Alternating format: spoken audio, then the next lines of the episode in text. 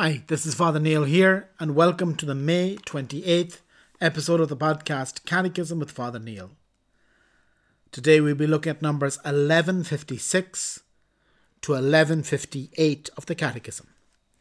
Singing and Music, 1156. The musical tradition of the Universal tr- Church is a treasure of inestimable value, greater even than that of any other art. The main reason for this preeminence is that, as a combination of sacred music and words, it forms a necessary or integral part of solemn liturgy. The composition and singing of inspired psalms, often accompanied by musical instruments, were already closely linked in the celebrations of the Old Covenant. The Church continues and develops this tradition. Address one another in psalms and hymns and spiritual songs, singing and making melody to the Lord with all your heart. He who sings prays twice. 1157. Song and music fulfill their function as signs in a manner all the more significant when they are more closely connected with the liturgical action. According to the three principal criteria beauty expressive of prayer, the unanimous participation of the assembly at the designated moments, and the solemn character of the celebration.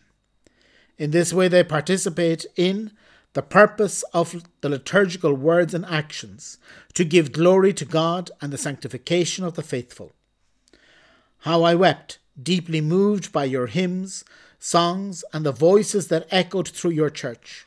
What emotion I experienced in them the sounds flowed into my ears, distilling the truth in my heart. A feeling of devotion surged within me, and tears streamed down my face, tears that did me good. 1158. The harmony of signs, song, music, words, and actions is all the more expressive and fruitful when expressed in a cultural richness of the people of God who celebrate. Hence, religious singing by the faithful is to be intelligently fostered so that in devotions and sacred exercises, as well as in liturgical services, in conformity with the Church's norms, the voices of the faithful may be heard.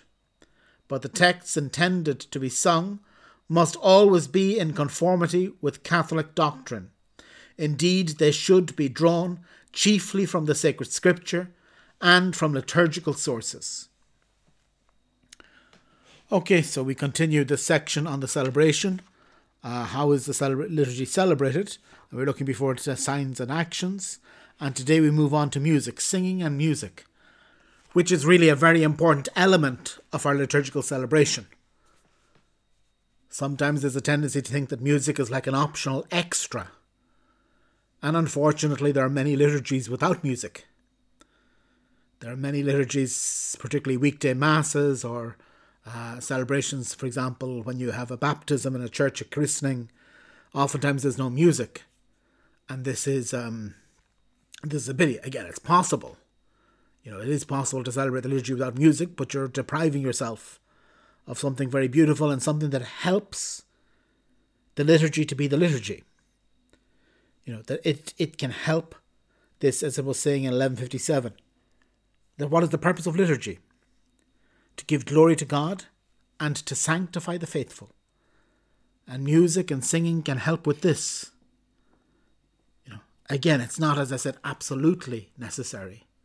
If somebody is dying and they, uh, you know, and they, uh, and they send for a priest to anoint them or to hear their confession and give them the viaticum, it's not that you need to invite the Vienna Philharmonic into the room to as you're uh, as you're as you're administering the last rites. It's not that. Although that being said, music could play a part. You could sing the Salve Regina to sing one of the Marian antiphons. That music could definitely be uh, it and make that celebration more beautiful, more meaningful. But in general, music is something that is that we need in the church. Always to have this music. That this is a, a part of the most um, part of what it is to be church is to sing. That there are a couple of quotes from St. Augustine St. Augustine, the, the second long one, about how I wept, deeply moved by your hymns, and that this is Augustine, his own conversion, was moved by the singing that he heard, and that the words were important and the music.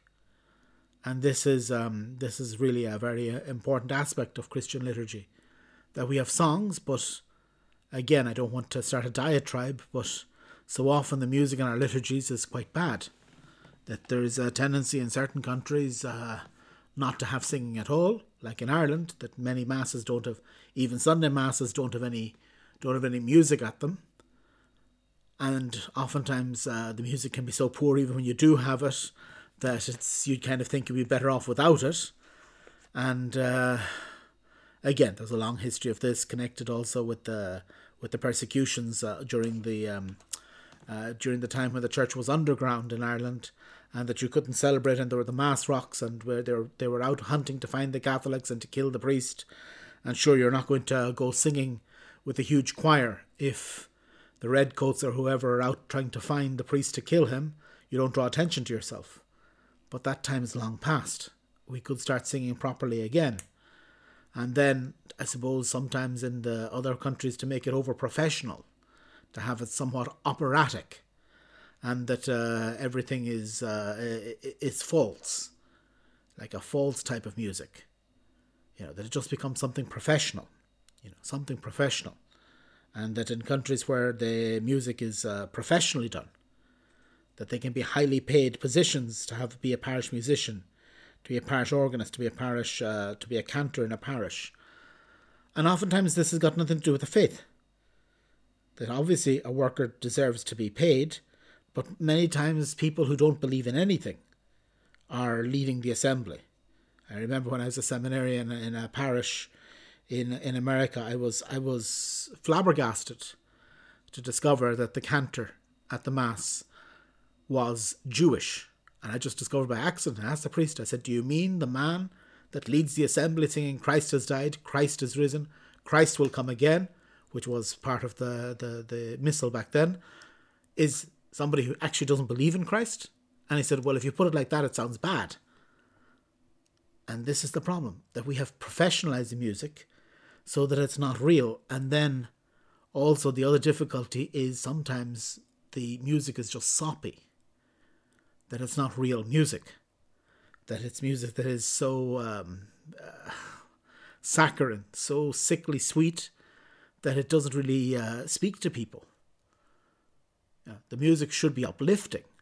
And there's plenty of it there. There's plenty of good Catholic music that we can use. Around the time of Vatican II, we imported some Protestant hymns as well, and we started using some Protestant hymns. And to be honest, many of them are absolutely fine. Many of them are good hymns. But now we seem to use all this kind of uh, sweet music that doesn't uh, speak to people anymore that is um, is unfortunate.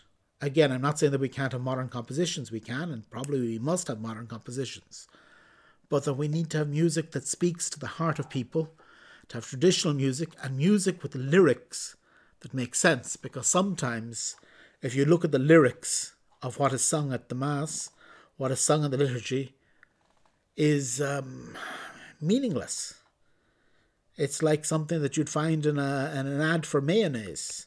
It, it doesn't have any real uh, doesn't have any real meaning to it.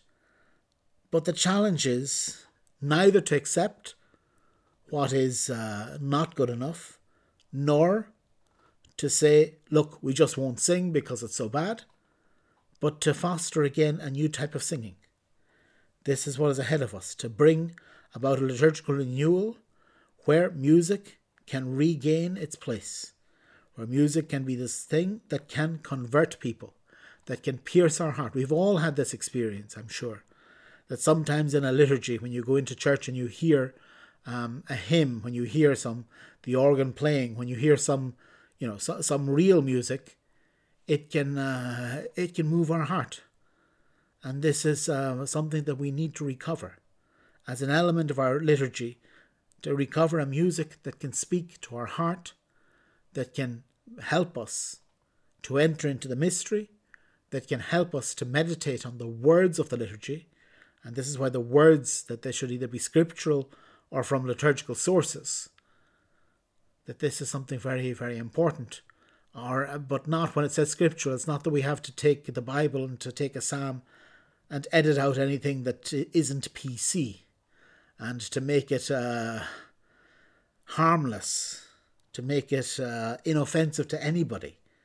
Sometimes the psalms have got um, guts in them, and we need to we need to, to, to understand them, to sing them as they are.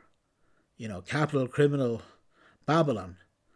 We need to take your children and dash their heads against the stones, which again is a terrible image, but the church has always understood this to refer to the sins, to the devil. The children of the devil dash their heads against the stone. These uh, sins that we have. And so, not to be afraid of singing the, the real li- lyrics from the, the real words from the scripture or from the traditional hymns that are beautiful. It can bring us again to discover what it is to know Jesus Christ, what it is to entrust our lives to Him what it is to sing. That St. Augustine always talks, links singing with loving. That this idea of singing and loving is so important. So I'll, I'll finish here, but just to say that we need this grace of being able to sing the liturgy with love. That he who loves is able to sing the true Christian hymn. And this is what we hope each one of us will get. So tomorrow we'll look at numbers 1159 to 1162. God bless.